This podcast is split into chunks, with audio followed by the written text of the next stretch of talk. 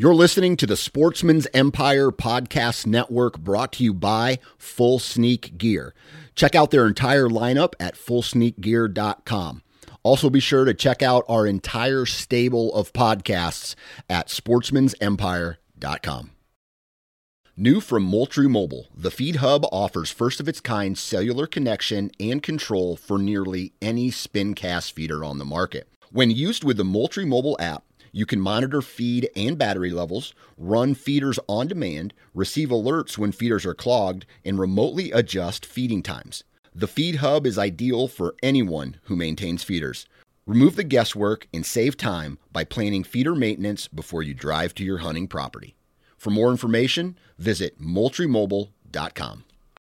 You're listening to the Sportsman's Nation Podcast Network brought to you by Lacrosse Boots. Now, if you haven't heard yet, uh, this is me telling you, you need to take a look at the new boots from lacrosse and they fall under the navigator series now what they've done is they've taken the best parts of a rubber boot and the best parts of your traditional hiking and hunting boot and they've mashed them together to come up with this new line of boots from lacrosse, and that is the Navigator series. Now they have the women's Windrose, they have the men's Windrose, and then they have the Atlas the Atlas series within that as well. So go to lacrossefootwear.com and check out this new line of boots that they have. I've been using mine for a couple weeks now, and I am very impressed with the the fit and the feel. And I can't wait to get them in the woods this hunting season and uh, give them a trial run. So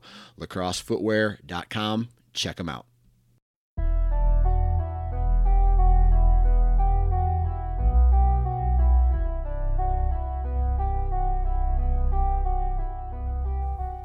All right, everybody, welcome back to the Nine Finger Chronicles podcast brought to you by Vortex Optics. Man, I'm jacked today. Um, I don't know why, but I am inside of the danger zone as far as elk hunting is concerned. Uh, here's what's going to happen in the next two weeks. I leave on Friday, September 6th for my elk hunt.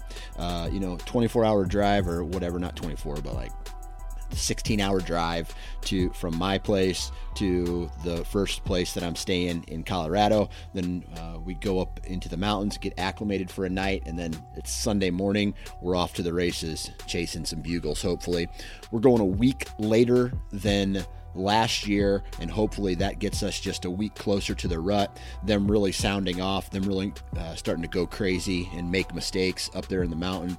And uh, man, I would love to shoot one at about 10 yards. Uh, that would be bananas. Something in the 400 range, I think, would be no. I will shoot the first elk that comes within shooting distance of me, period. Um, in order to be an elk hunter, you got to try to kill some elk, and that's just what I want to do. I want to get that experience, and uh, hopefully, uh, that all the work that I've been doing this off season with additional shooting and uh, additional you know preparation physically continuing that like i did last year and hopefully uh, all that pays off so next two weeks it's time to organize my gear it's time to con- or you know I just continue the the ramp up as far as the physical fitness part of it got to try to do something that's getting my heart rate up every single day and uh, what i've been doing right now is these weighted uh, pack hikes. I go to a, a, local state park, find the biggest hill, and it's boring, but I just walk up and down it and I just try to get those legs burning as much as possible, try to get my breathing, you know, on point, try to get my cardio in as good of check as I can. And just like last year, man, I felt good going in, but you cannot, like, I'm from Iowa, so it's just hard to really beat that elevation and uh, just grind it out. And then, uh, you know, hopefully walk away from uh, that hunt successful. That would be awesome. And what else? Uh, and then just try to get the household in check, right? For making sure that my wife has all the help that she needs. I'm working on that right now. All the help that she needs going into that uh, vacation, or like it's not even a vacation anymore because I really don't have a job. Not a, not something that I would call a job. What I'm doing right now, I get paid to do, but it doesn't feel like a job, right? I get to talk about hunting and fishing all day, so I absolutely love it. Anyway, I'm all over the place right now because I'm so jacked. I had like six cups of coffee this morning, and I actually might go back for a seventh, um, just because it's America and I can do what I want. I'm trying to think of. Oh, I know. Shit, it's the biggest thing. It's the biggest thing on my notes right here. We're doing a giveaway, ladies and gentlemen, and we are going to we're going to do this big, right? I'm picking one winner for this, by the way. I'm not going to spread the wealth. Uh, that's not how I do it uh, because that just means more more work for me. But I'm this is what this is what we're giving away. We're giving away a Prime Synergy 33, right? We're giving away a Ripcord rest of your choice. We're giving away an Ozonics HR 230, and we're giving away some broadheads from Wasp, uh, and you get to choose whatever heads you want. Now, I'm going to say that one more time because that's a lot of money worth of products that's going to be going to one winner. Uh, and so, what, first off, you need to tell all your friends, hey man, go enter. Or if you know someone who is new to hunting, this package right here will get them for the most part, you know, 60% of the way, right? The only other thing you would really need is arrows. But Prime, a Synergy 33, Ripcord, or rest of your choice, Ozonics HR230, and a Wasp broadheads of your choice. And here's how you win. When this launches, right? When this launches, you need to go to the Nine Finger Chronicles Facebook page and you need to share the post that is pinned to the top of the page and it will have information about this giveaway.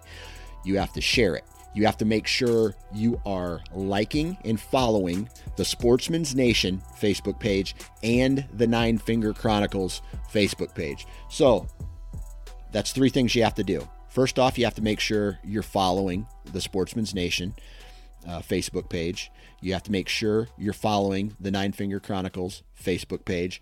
And you also have to share the post that is pinned on the top of the Nine Finger Chronicles Facebook page.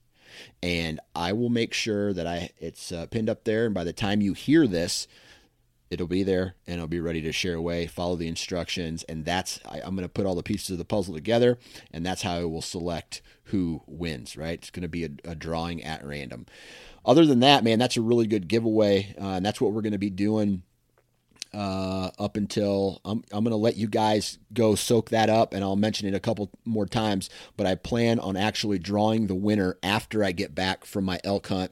So hopefully you guys have all of uh, the gear by the time uh, your archery season, or at least at least uh, October right? So hopefully you can we can get a winner drawn and get it by October, and you guys can start using, uh, you know, whoever wins can start using uh, that product. Uh, that'll get you started, man. That's a really good uh, gear, and I think you guys should all go and take advantage of that. Other than that, man, we got a really kick-ass podcast today. I always like talking to this guy. His name's Ben Harshine. Uh, he's been on the podcast several times. We talked to him about in the past. We've talked to him about his company Huntera. We talked to him about buying land. He's also a whitetail properties real estate agent. And today we're going to talk about a variety of different things. This is a good old fashioned BS session. But his dad has drawn an Iowa tag this year. So his dad's coming from Pennsylvania to hunt Iowa. And this is just like a big thing, right? I mean, uh, just being able to spend time, and, and you'll hear Ben talk about it. You know, his dad got him into hunting, and this is like him returning the favor, helping him uh, putting him on a good piece of ground, helping him get uh, situated in Iowa to, you know, hopefully he can uh, uh, connect with a, a, good representation of the Iowa uh, deer herd. And then at the same time, he talks about the property that that he hunts, uh, and he be we BS a little bit about the deer that he has on his hit list thus far. So it's a really good overall podcast, man. Like I said, I love talking to this guy. If you get the opportunity, go check out. Um, uh, Huntera maps. And just kind of a, a, shout out to Ben's company, man. Really high quality stuff. I actually have one of his Magna maps in my office that I kind of stick notes to, but at the same time, once hunting season gets here, it's like my, it's like my uh, operation of command, command central, or how whatever, whatever that term is, right? I got where are my tree stands? I got I I kind of use it coincidingly, if that's even a word, I got I got the physical map and I got my onX maps and I use them hand in hand and I just stare at it. I all I do is I stare at the map and I just move the pins and I'm like, okay, me, maybe I need a tree stand here, or maybe I need to do this, or maybe I need to do this, whatever. Um, so, and then he's a whitetail property uh, real estate agent as well. So if you're looking to buy or sell land, dude, in Iowa, especially the east side of the state, call up Ben Harshine. He's the shit. so, other than that, awesome podcast. Take advantage of that giveaway and uh, enjoy this podcast. All right, Mr. Ben Harshine, thanks for inviting me to your casa to uh, record this podcast today. Appreciate it. You're welcome, buddy. Uh, this is becoming a an annual thing. I know, right? Preseason, we're getting stoked. We did that last year, didn't we? As soon as the weather changes, me and you, we, like our testosterone starts to rise, our right. necks start to swell a little bit. Right. Speaking of uh, testosterone, starting to rise. uh, the uh, here's here's something crazy. Has your wife started getting antsy, knowing that you're going to start being gone a little bit more throughout the fall? Who, I, I think she knows what's coming. Right. Um, last year was kind of a fiasco for my my like a, a sound hunting strategy on my own part. Yeah. Um, and she knows I didn't hunt as much as I probably should have last year. Well, should have. That's kind of a, I guess, a weird way to put it. But yeah, she knows hunting season's coming around the corner. I'm stoked. My dad drew a tag this year, so. I mean, there's going to be some serious effort that's put in in the in the whitetail woods, and, and hopefully our our uh, all of. I think she's really hoping all of our uh, preseason efforts pay off early. Yeah, but it, so you've been putting some work in on the lease already. A little bit. I mean, not not much. It's it's uh, it's still heavy crops. Um, no food plots in it this year. That's gonna that's gonna change next year in the years going forward, we're going to start to be able to manipulate this property. But um, been running cameras and and um, you know this year, really what I'm trying to do is is hone in on a couple bucks. Yeah. That I I I, I uh, one of them I wanted to kill last year. The other one was a four year old, and with this farm, I'm trying to kill five or older. That's just that's where my goals are right now. Yeah. Um, that's not to say if a giant four year old doesn't come past me, and you know, I mean, it's going to be pretty diff- tough to yeah. not pass them, and yeah. you know, but whatever, Th- that doesn't really matter. But what I'm excited about is I have these two deer that I have a ton of trail cam photos of last year. Didn't encounter either of them, but um, they're both back. They're both hit listers, and I want to. What I'm trying to do is just put a plan together to get in front of them. Cool. Yeah, and that's the, that's really fun. That's, yeah. that's the strategy part that we all really try to dream of, you know. And you got to have the deer come back multiple years to do that. Right. Um, get get a pattern going on them. Yeah, exactly. Yeah.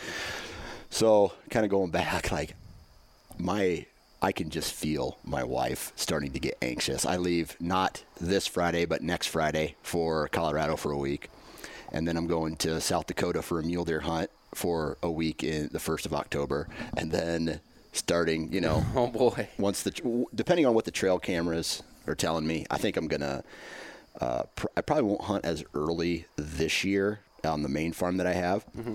but I can already feel like her being like, "You son of a bitch, like, you're going away, and I'm going to be a single parent, you know, for for that time." And I don't know. I, I just have really been trying to put my work in at home, telling her yes a lot to a lot of things, you know, doing what she wants to do, and hopefully that that softens the blow um, it never really does because my kids are crazy. It, you can you can testify to that, but at least it feels like when you're in the tree, you feel like, man, I, I mean, I, I don't this. feel guilty. Yeah, you don't feel yeah. guilty, and, and that's that's a big part of the mental game. I mean, uh, that doesn't get talked about much, but but um, you know, ninety nine percent of the people listening to this are we, we all have normal lives, right? Right. We all have normal lives. We have obligations outside of work and and uh, or outside of hunting, and uh, to be able to get in a tree and have a guilt free sit is a nice thing. Yeah. And uh, it doesn't always happen. You know, there's no. thing, things at work or things at home that need to be taken care of or family. So, um, you know, the mental side of it, from the mental side of hunting, sometimes can be more difficult, and and you want to make sure that everything else is kosher in your life to have a good sit. Yeah. All right. So that speaking of that mental strategy, this and by the way, this podcast is going to be a all over the place podcast. And it's just a good good old fashioned BS session ca- catch up with you. But speaking of the mental game, are you the kind of guy who overthinks everything when it comes to what tree stand to sit on a particular day? Or are you the kind of guy who's just like, well, I have a northwest wind uh, and it is this time of year. I know exactly what tree stand I'm going to go to, and you go do it? Or are you like me and you're just like, oh, well, if I go here, you know, this buck could show up, but, you know, oh, well, if I go over here, this buck, you know, and then you just basically talk yourself in circles. Yeah, a little bit of both. I I definitely have overanalyzed uh, my sits, um, but I think I've come to the point where I realize, you know, you, you get in a, you got to just log log the hours in, in Yeah. quality spots, and if you feel like you're burning a stand out, or or if that buck that uh, what I'm going to try to do is get a little bit even more aggressive this year as Yeah. far as these specific deer. It's like okay, well, you can kind of you know work out outside in, but when he's moving, you just got to be around. Right. And, and and luck is to luck is a huge factor in all of this hunting. I mean, so. Um, yeah, we all overanalyze the, the you know, the, Yeah. you know, sit here and stare at these maps, but, but, uh, you know, this like deer on the wall right here. I was driving down to hunt a farm, and and uh, well, th- that deer there, I, I was I said, okay, I'm going to go hunt this farm, and uh, driving down, I literally changed my mind. And Yeah. I'm like, you know what? No, I'm going to hunt this new farm that I got access to, and I'm just going to treat it as a running gun. I only got a you know a, a handful of hours afternoon sit, and next thing you know, I shoot the biggest deer in my life. Right. You know, and it just it, it- it just happens Yeah. that, that way. So. Um, the analysis will always be there. Though. Yeah. So you mentioned you're going to be a little bit more aggressive this year, uh, and you also mentioned you have two bucks so far on camera on your farm that are hit listers. So how are you? How how do you plan on being a little bit more aggressive in your approach, but at the same time only trying to kill a deer that's on a hit list? I think that, um, you know, I have these preset stands. I got probably, you know, I got a I got a bunch of presets hung, but um, I, it's going to be easy to say, okay, well, you know, he's around, so I'm going to sit in that stand. Right. I'm going to bounce over to that stand. But if I see him, you know, this is a bigger farm that I'm on, and I can see a long ways. And so uh, my plan is to try to get on the attack and, and if I have an observation of him using a certain area, Right. because I only have X amount of days to hunt, I'm gonna try to get in and pursue him harder. So I guess that's what I mean by by uh, being a little bit more aggressive. I'm not probably gonna get into like you know morning hunts in, in early October and like get away from my kind of core fundamentals. Yeah. it's still gonna be a lot of hours in the tree in November, um, but uh, as far as moving in and hunting different parts of the farm, and I, you know, my goal is to learn this place. And if I feel like, okay, well, uh, you know, oh, I don't want to go in there and I could spook some does getting, you know, getting in there or wh- whatever the case may be. I mean, I'm not going to learn. Right. And so I, I look back and I, I say some of the seasons that that have been long and drawn out, or I haven't killed a buck that I'm after. Um, I think my biggest mistake is being a little bit too cautious and a little bit too like hygienic about it. Right. And uh, I'm gonna, this year I'm going to treat it a little bit differently. I'm going to try to get in and just get get right in their wheelhouse. If I think that he's in a certain draw, um, try to get right in there and hunt him. You know. Yeah, So- that's a that's a big change. That's something that was hard for me to do mm-hmm. when I decided, okay, dude, enough screwing around. You have to. You can't just sit back, and that is when I would say like four years ago is when I completely stopped hunting any type of field edge mm-hmm. at all, mm-hmm.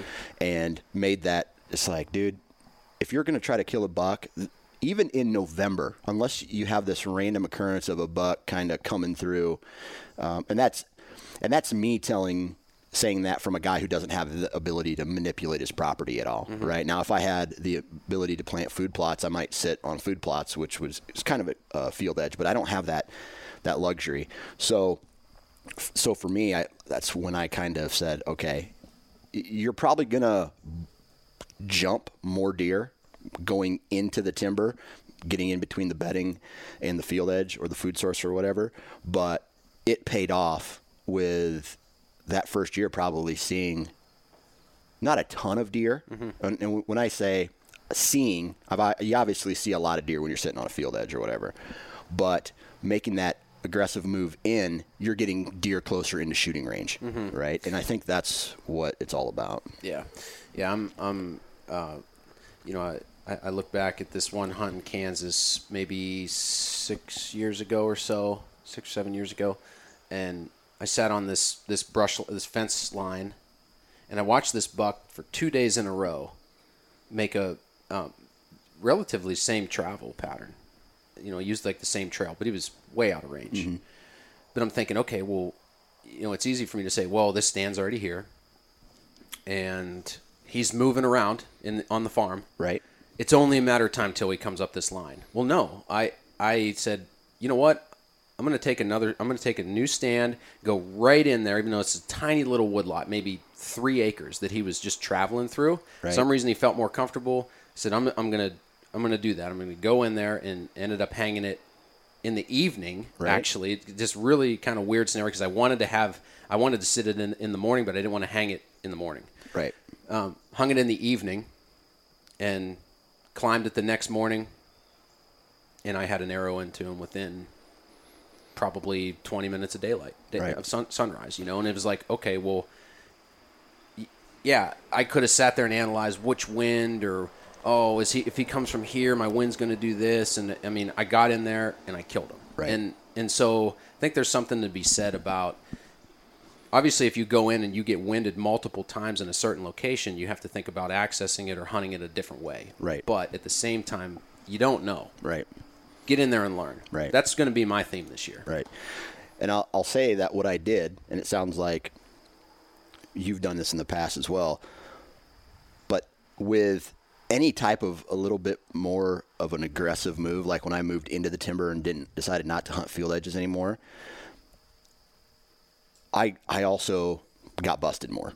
Uh, Sure. Whether that's my access route, and I think that's you know that's the biggest thing, is you know for me is access into um, certain parts of the farm, my farm.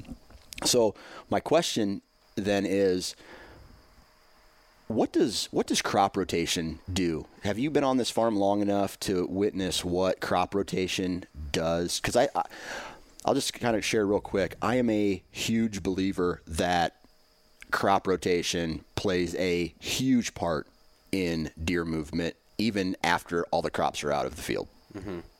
yeah it, it's uh, i'm tuned into that because Yeah. this will be year three. It was all corn last uh, my first year. It was all beans this past year.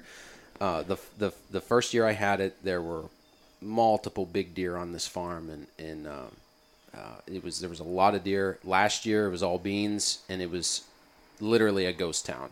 I had a good friend come and hunt with me and uh, you know he, he didn't see many deer and it was just um, it was a it was a bummer all around. And so i'm curious that now that we're back into corn again um, what is that hunting season going to look like? Right. so I, I can't really say oh yeah there i mean I, I think that there is a big difference. I don't know what that different to me it's kind of trending towards okay well that better year was the corn year and i've Yeah. heard other people say that as well um, we'll see though Yeah. So I'm on a I'm on a I'm just going to call it a bean year on the the farm cuz I shouldn't say that. It, it, the, there's more corn on the field uh, on the farm this year, but the top of the farm has is, is all beans.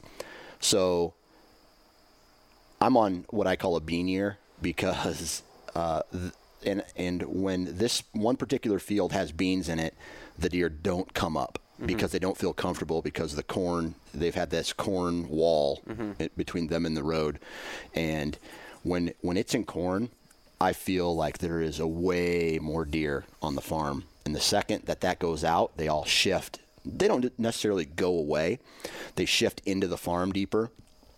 But if it's corn or if it's uh, Beans. yeah, if it's beans, they're not even there early October anyway. They've already either been down into the farm or they're off into a different. So, man, I, I don't know what it is. I wish you know I'm gonna be way more observant this year, but man, c- that crop rotation, I think it's something that a lot of guys overlook. To be honest with you. Yeah, yeah. I'll report back to the uh, Nine Finger Nation what, what the what what the response has been postseason. But I, I have a feeling it's going to be a better hunting season, you know, on this farm than Yeah, last year. dude, I got a good feeling about this year.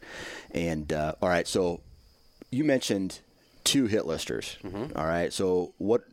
How old are they? What do they look like? What's the? Yep. One is a.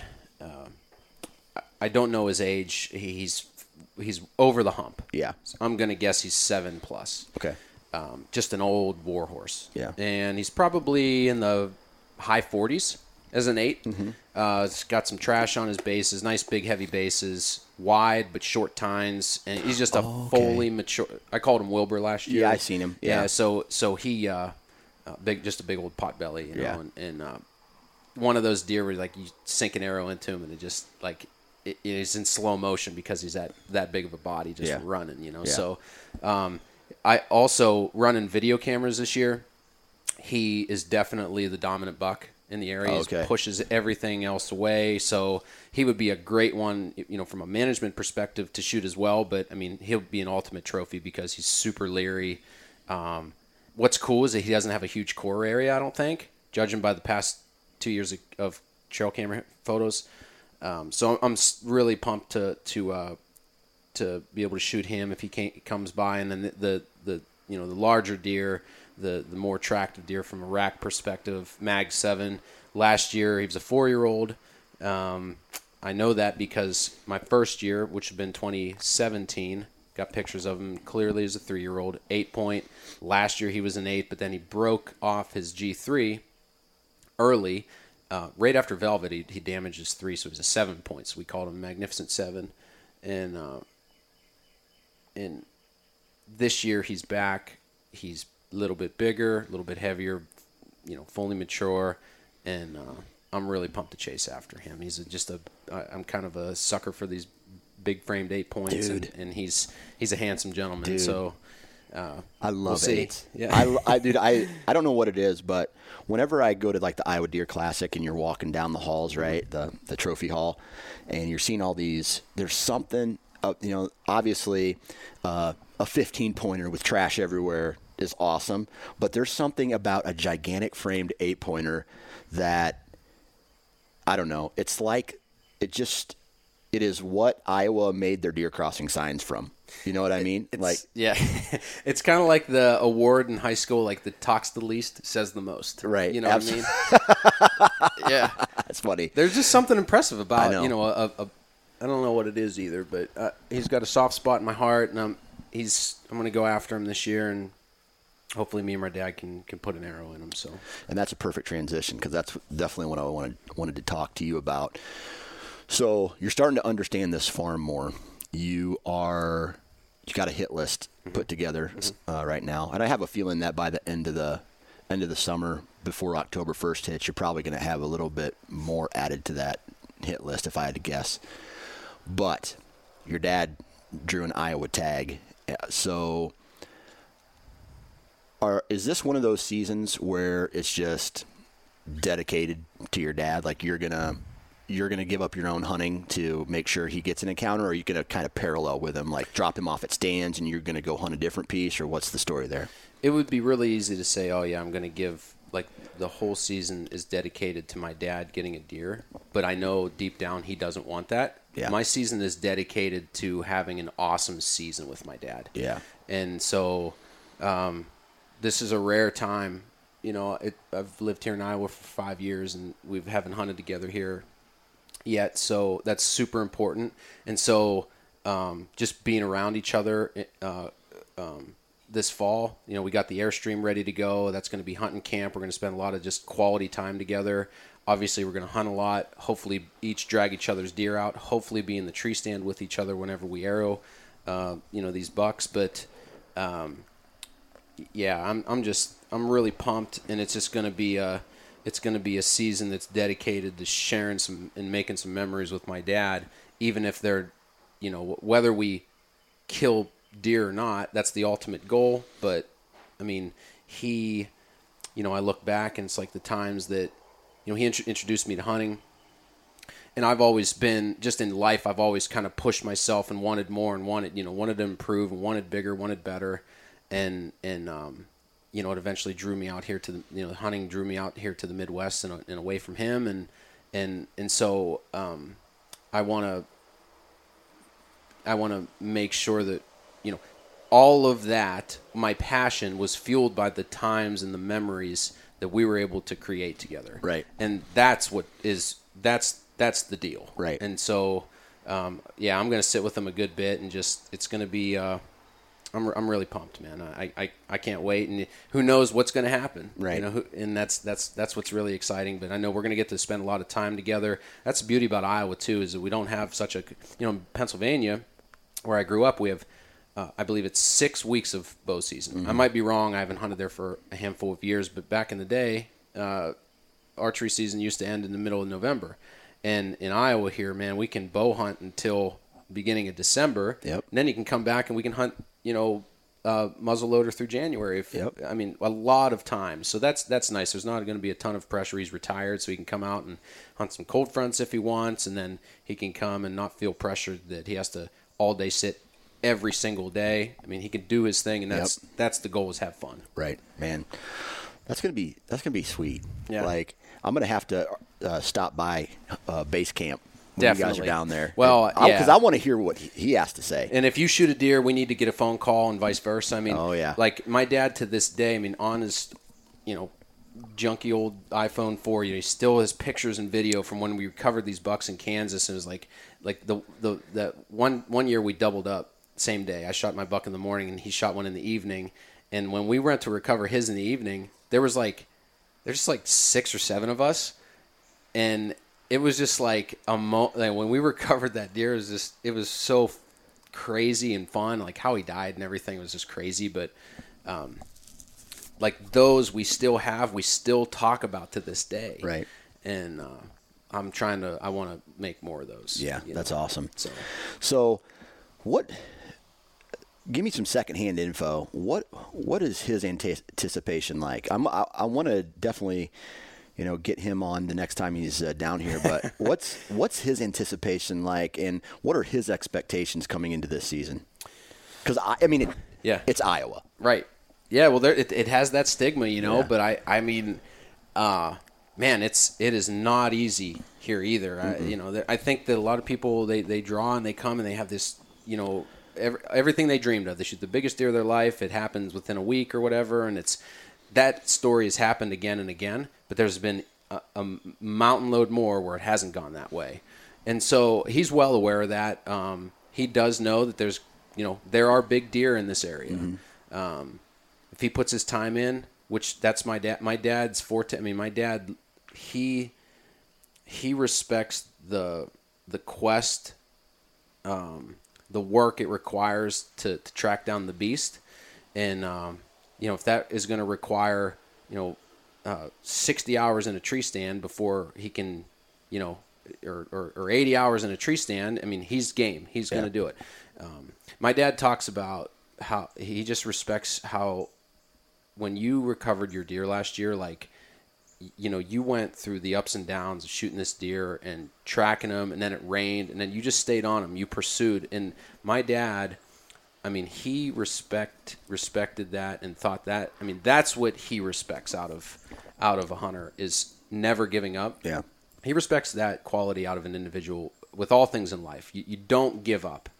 Um, but that's really what gets him going. So I, I know that like that was really um, impactful to him, like how much time you put into recovering that deer. And he's done the same thing. He's gone through a couple track jobs where it's taken him multiple days to to recover an animal. But when he does, like that is such a satisfying feeling to know that he never gave up. Right. And so um, I, I don't really know where I'm going with this, other than like from the expectation standpoint. He's a grinder. He's a grinder, and Yeah. he's always has been. And I think I've inherited that quality from him, um, not just from the hunting perspective. Like we just keep after things, and um, well, I'm proud to have that quality. I'm proud to have that from my dad, from my mom too. You know, we're, they're workers, Yeah. and uh, So that's what we get out of.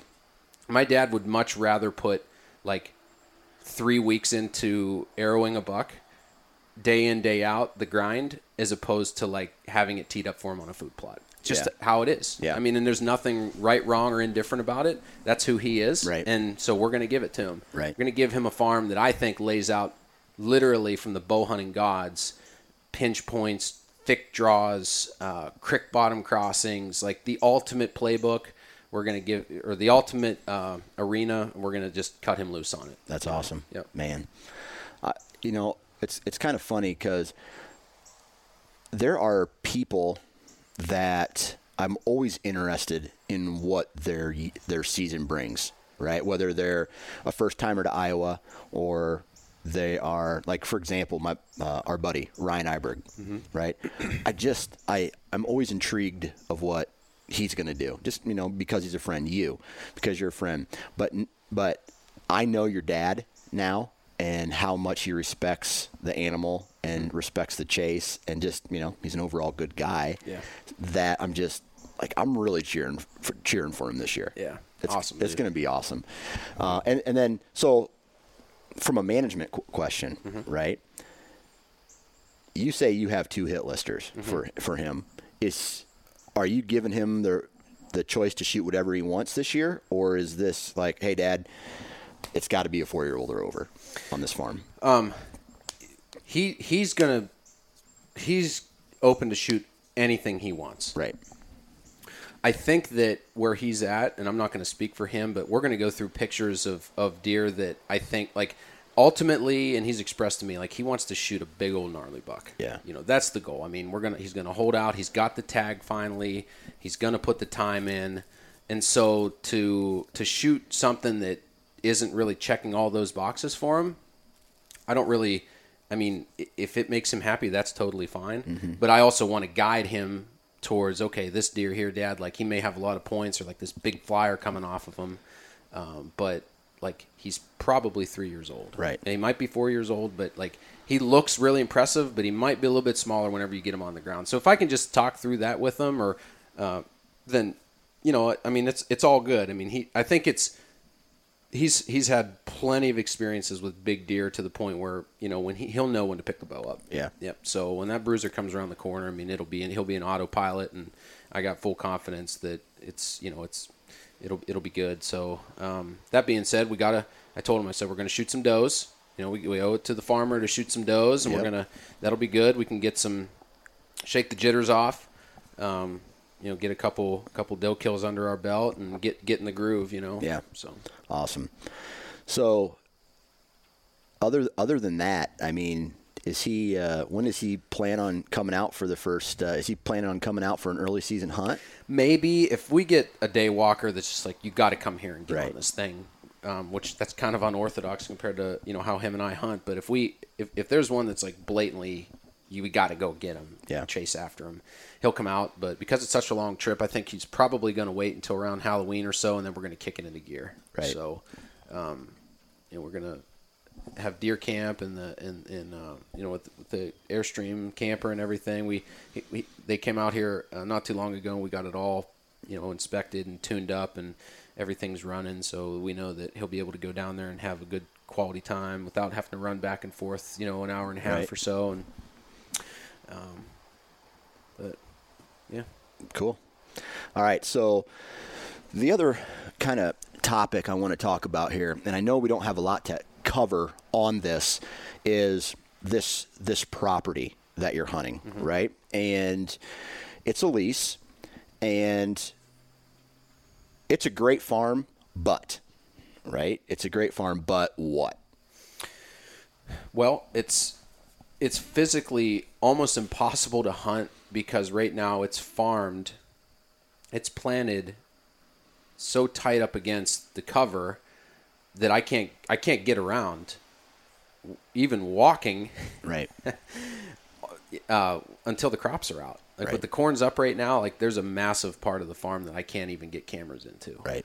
Um, so uh, that's the big but right now is that it's it's um, Farmed It's- literally to the field edge. Yeah, yeah. to- there's no buffer strips. Yeah, there's no. Yeah, there's no. Uh, th- there's no strips to cruise around on a four wheeler and go check cameras or access different parts of the farm or scout this or that. Once the corn's up or once the crops are up, you're basically locked out. So, but that's not the problem. The the problem is that there's been a lot of erosion issues on this place, Okay.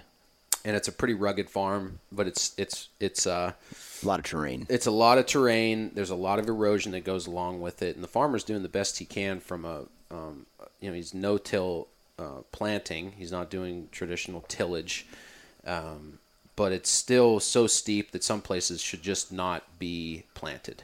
Yeah. And so what I'm going to do is work with the landowner here in the years to come to uh, get some of this ground into the CRP program, the Conservation Reserve Program, which exists to uh, incentivize the landowner to take sensitive areas, highly erodible land, out of traditional crop production, uh, that in, which typically inhibits erosion, and it's it's going to uh, it, uh, it's going to be replaced with some sort of grass habitat. Yeah. W- uh, warm native season grasses, uh, cool season grasses, uh, something that creates a stronger root base to stop the flow of water to Yep. pre- start start to prevent some erosion.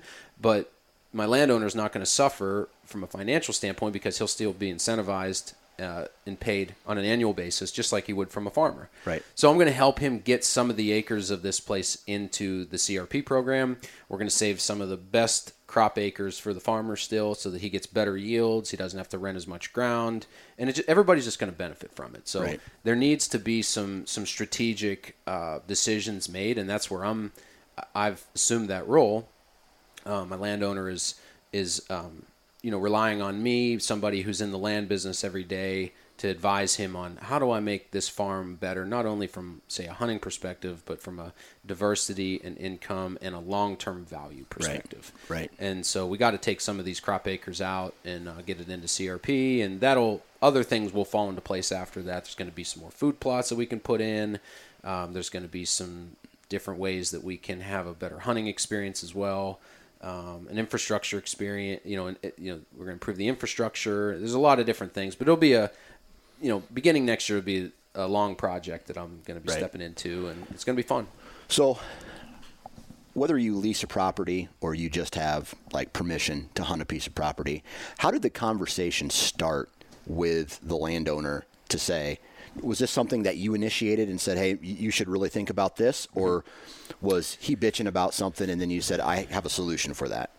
Well, it was he got this letter in the mail. It says, "Hey, uh, uh, you've got this obligation, what's called mid-contract management for the current CRP that's on the farm." And so CRP programs, there's a lot of different ones. This one already has what are called filter strips. Filter strips is a section of grass that's planted in between a creek bottom and the edge of a field. And the goal is when there's nitrogen runoff or, or fertilizer runoff, any sort of runoff from the field before it reaches the creek, it goes through this filter strip, which Right. is just grasses. Okay, it's capturing nitrogen before it uh, nitrates before it gets into the overall watershed.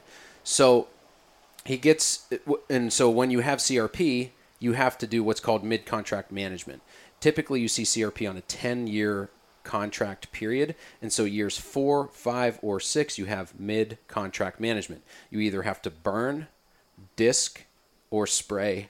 That's typically the the three practices to be able to make sure that those grasses are doing you know they're growing as good as they can and you don't have invasives growing and kind of taking over like Right. cedars or or or you know other sort of invasive plants you want a good stand of whatever that habitat is um, he gets this letter in the mail and says hey uh, you know you've got to do this and and so you know he gave it to me and said well, what do i do Yeah. i said well man that, this is going to be quite an undertaking because there's a lot of filter strips on this place said, "Well, you can you can you help me with that?" Yeah. So we got to talking, and I said, "You know, do, do you you know are you aware of some of there's some big big canyons on this place from erosion perspective, you know, and we got it into the talk of long term value and and um, you know what what can we do to what can I do to help uh, bring the professionals on, whether it's operators or biologists or so on water conservation experts or you know uh, there are these different programs that are involved. Everything that I'm involved with on a daily basis with Whitetail Properties and selling land.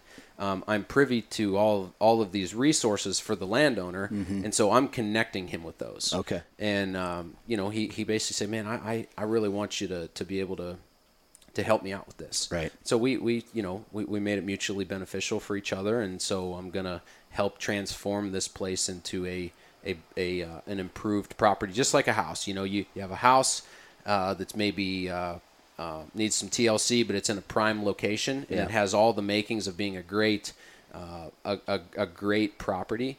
Um, but it needs some love and it needs some attention on certain things, and we got to stop the bleeding, especially on the erosion issues Yeah. right now. And there's some crossings that have washed out that make it tough for my my farmer to uh, to get his crops out even with Mm-hmm. all this rain we've been getting.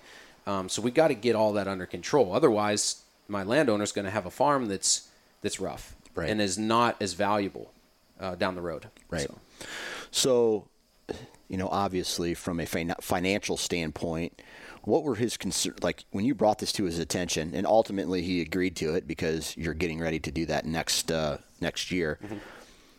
From a financial standpoint, what was what was the uh, his main concerns? I mean, was did he think, oh man, just well, I'm taking money out or I'm taking cropland out, I'm automatically going to lose income?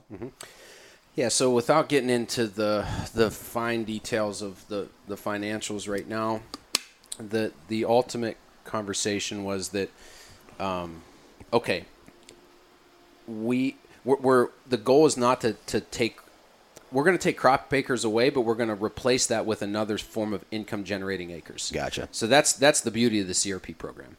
Now that rate, it can't. I mean, if it's drastically off, if he's getting you know, let's say somebody's getting uh, two hundred dollars per acre in, in cash rent, and that CRP program equivalent is only bringing one hundred and twenty dollars an acre. Then there's a big gap. There's an eighty dollar an acre gap there that he's not going to realize going forward. So, Right. but on the other hand, you got to look at the economics of okay, well, what programs can we do, and then what are other ways that we can realize uh, income um, so that it, it you know his balance sheet looks the same, but he knows he's doing the right thing long term for his farm. Right. And on the other hand, you got to look at it too, like okay, well I get these immediate returns with renting a place, but if you got these erosion issues constantly happening, then uh, and and the topsoil washing away. I mean, I flew the drone this. Uh, this spring, and like some of the faces of these ridges, the crop of the crop fields were almost orange, like no more topsoil. Right. I mean, areas that just shouldn't be being farmed, you know. But um, so so when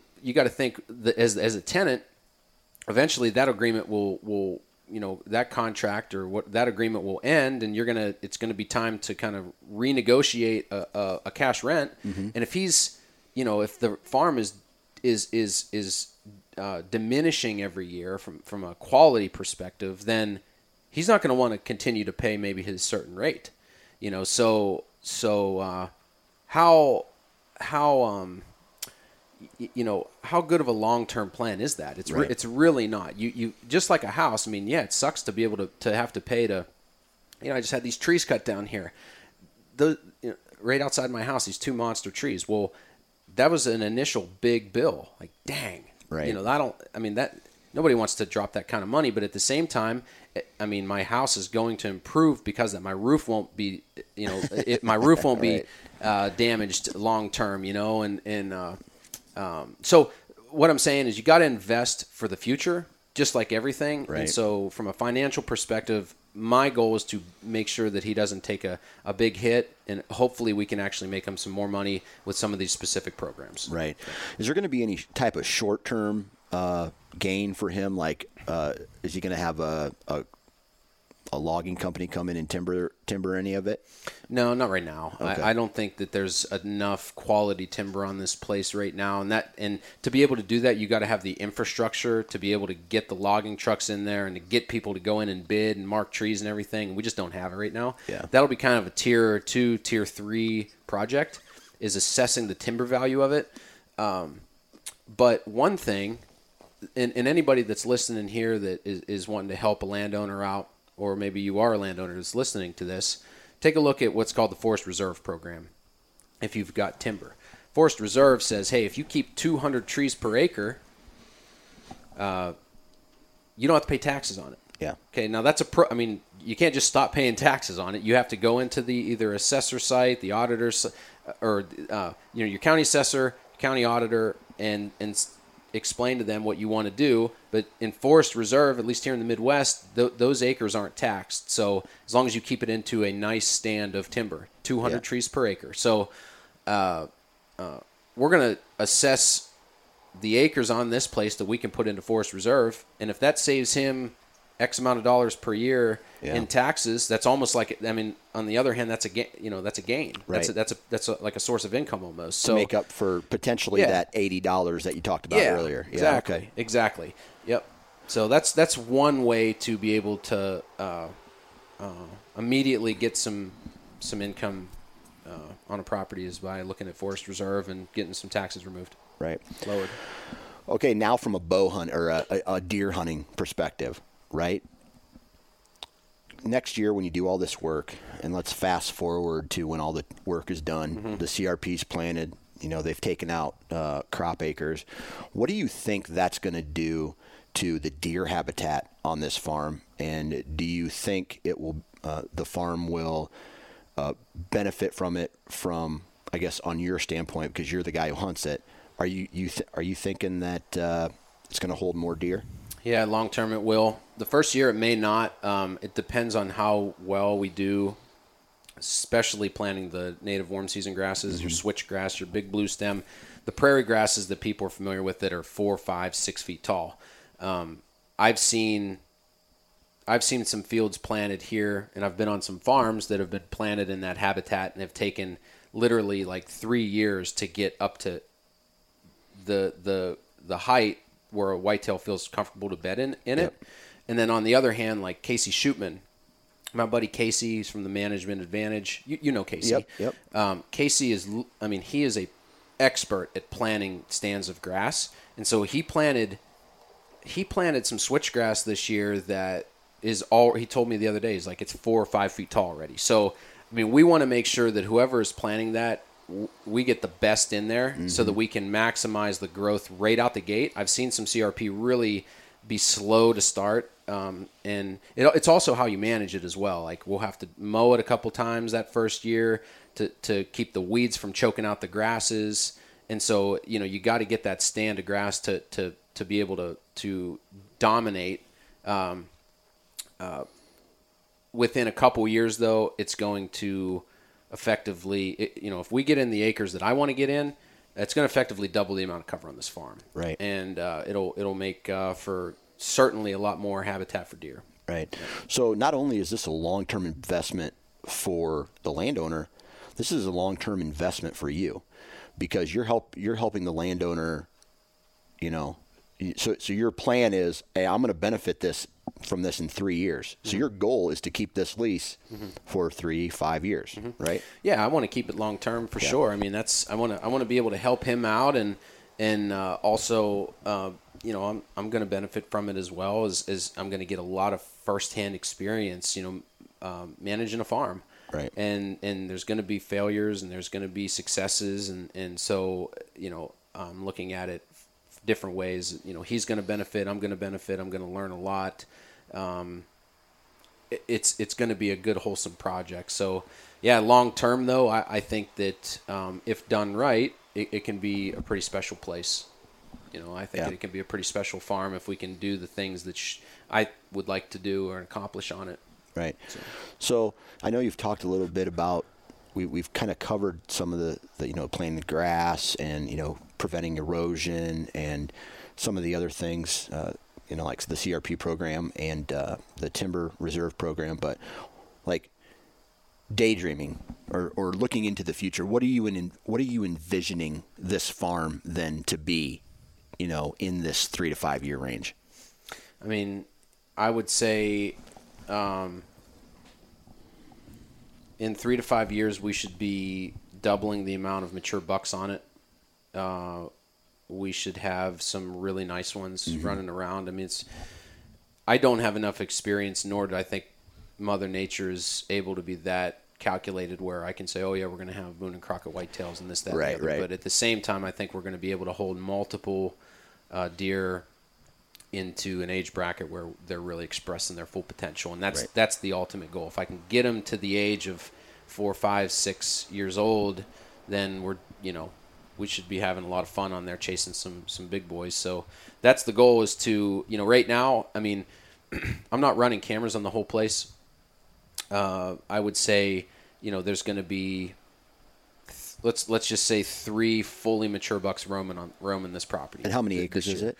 Um, well, it's it's the what I'm focusing on right now is around 700, and so the breakdown's about 400 tillable, 300 uh, uh, cover.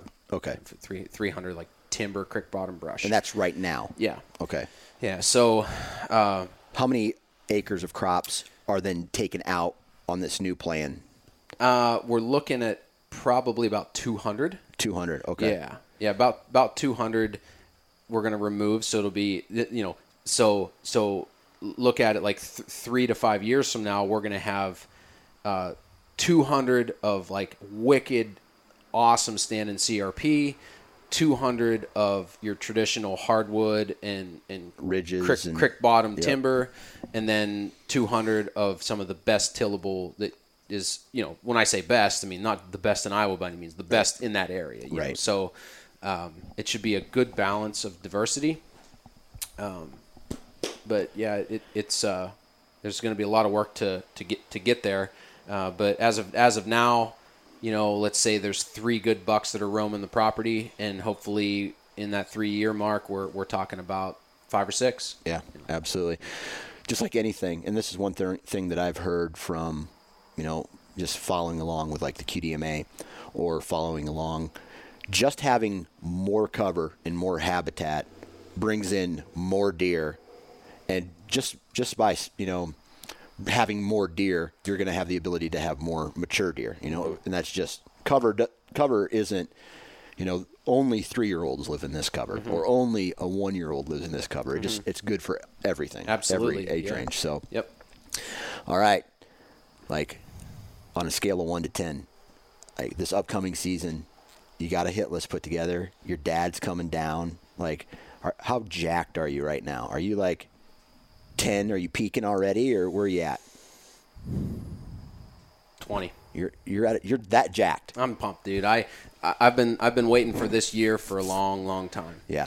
Um, and and so uh, we're getting all of our work dialed in. We're getting all the all the honeydew lists knocked out, so that come uh, come fall, uh, when the, when the uh, the leaves start turning, we're gonna be where we want to be and where Yep. we need to be. Yeah. Yep. That's awesome.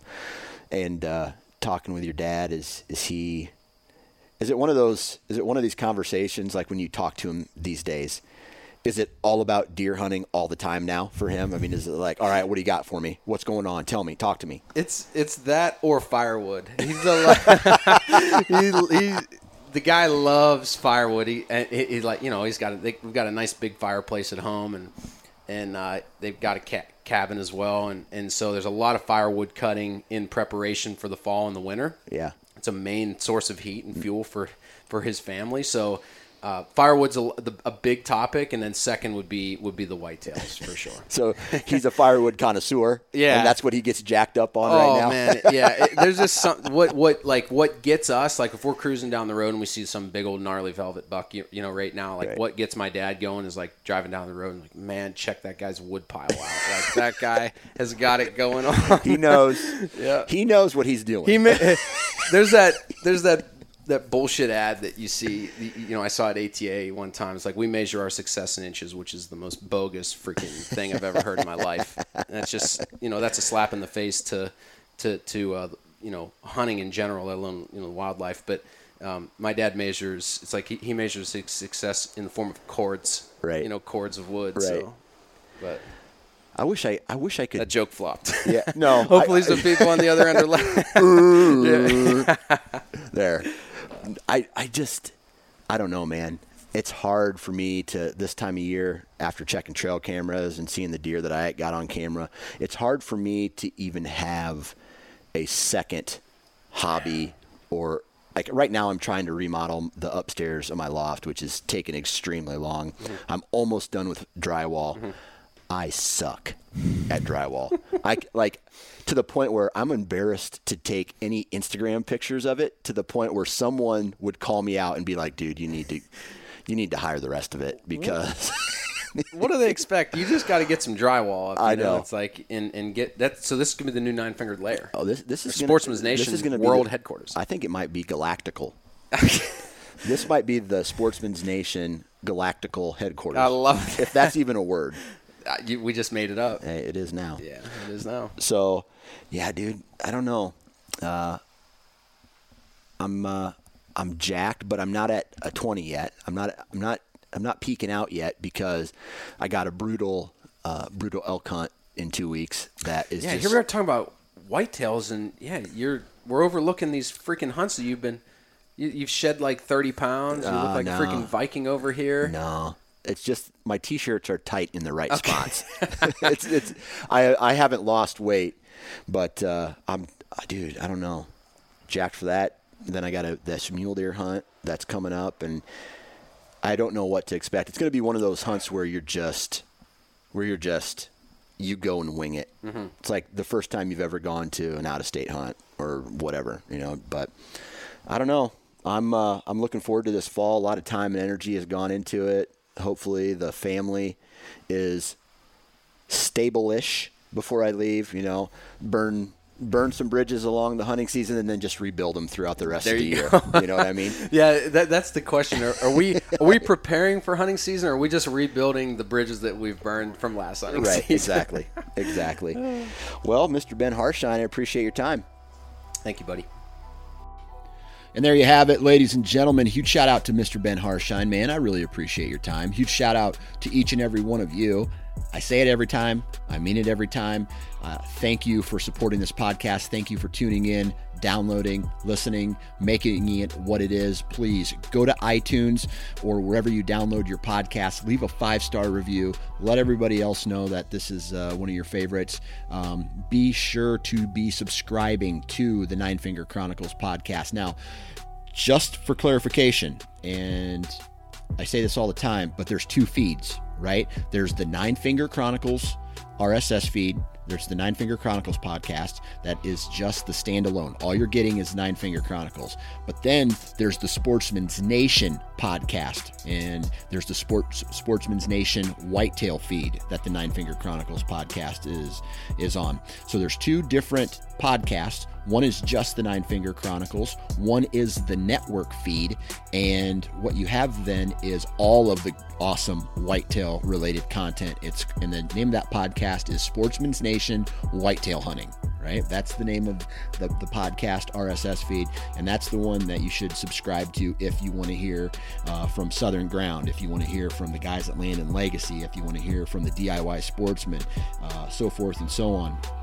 Pro Talk Outdoors and whatnot. So uh, there is a ton of great content coming through the Sportsman's Nation, and be sure to visit sportsmansnation.com. That's the website. There's a ton of great articles there as well, and there's some really good. Um, our, our man, or uh, I guess I don't know. I should give him a title. I don't have a title for him yet, but uh, he's kind of running the the YouTube, the Sportsman's Nation YouTube channel, and it's uh, Southern Ground is putting out a lot of content there as well. So go check out the YouTube channel. And I'm telling you, man, uh, we're just going to keep growing and keep going, and we're not going to stop until it's complete uh, world domination. And uh, I suck at drywall. So if you're going to be in a tree stand anytime soon, you gotta wear your damn safety harness. Have a good rest of the week.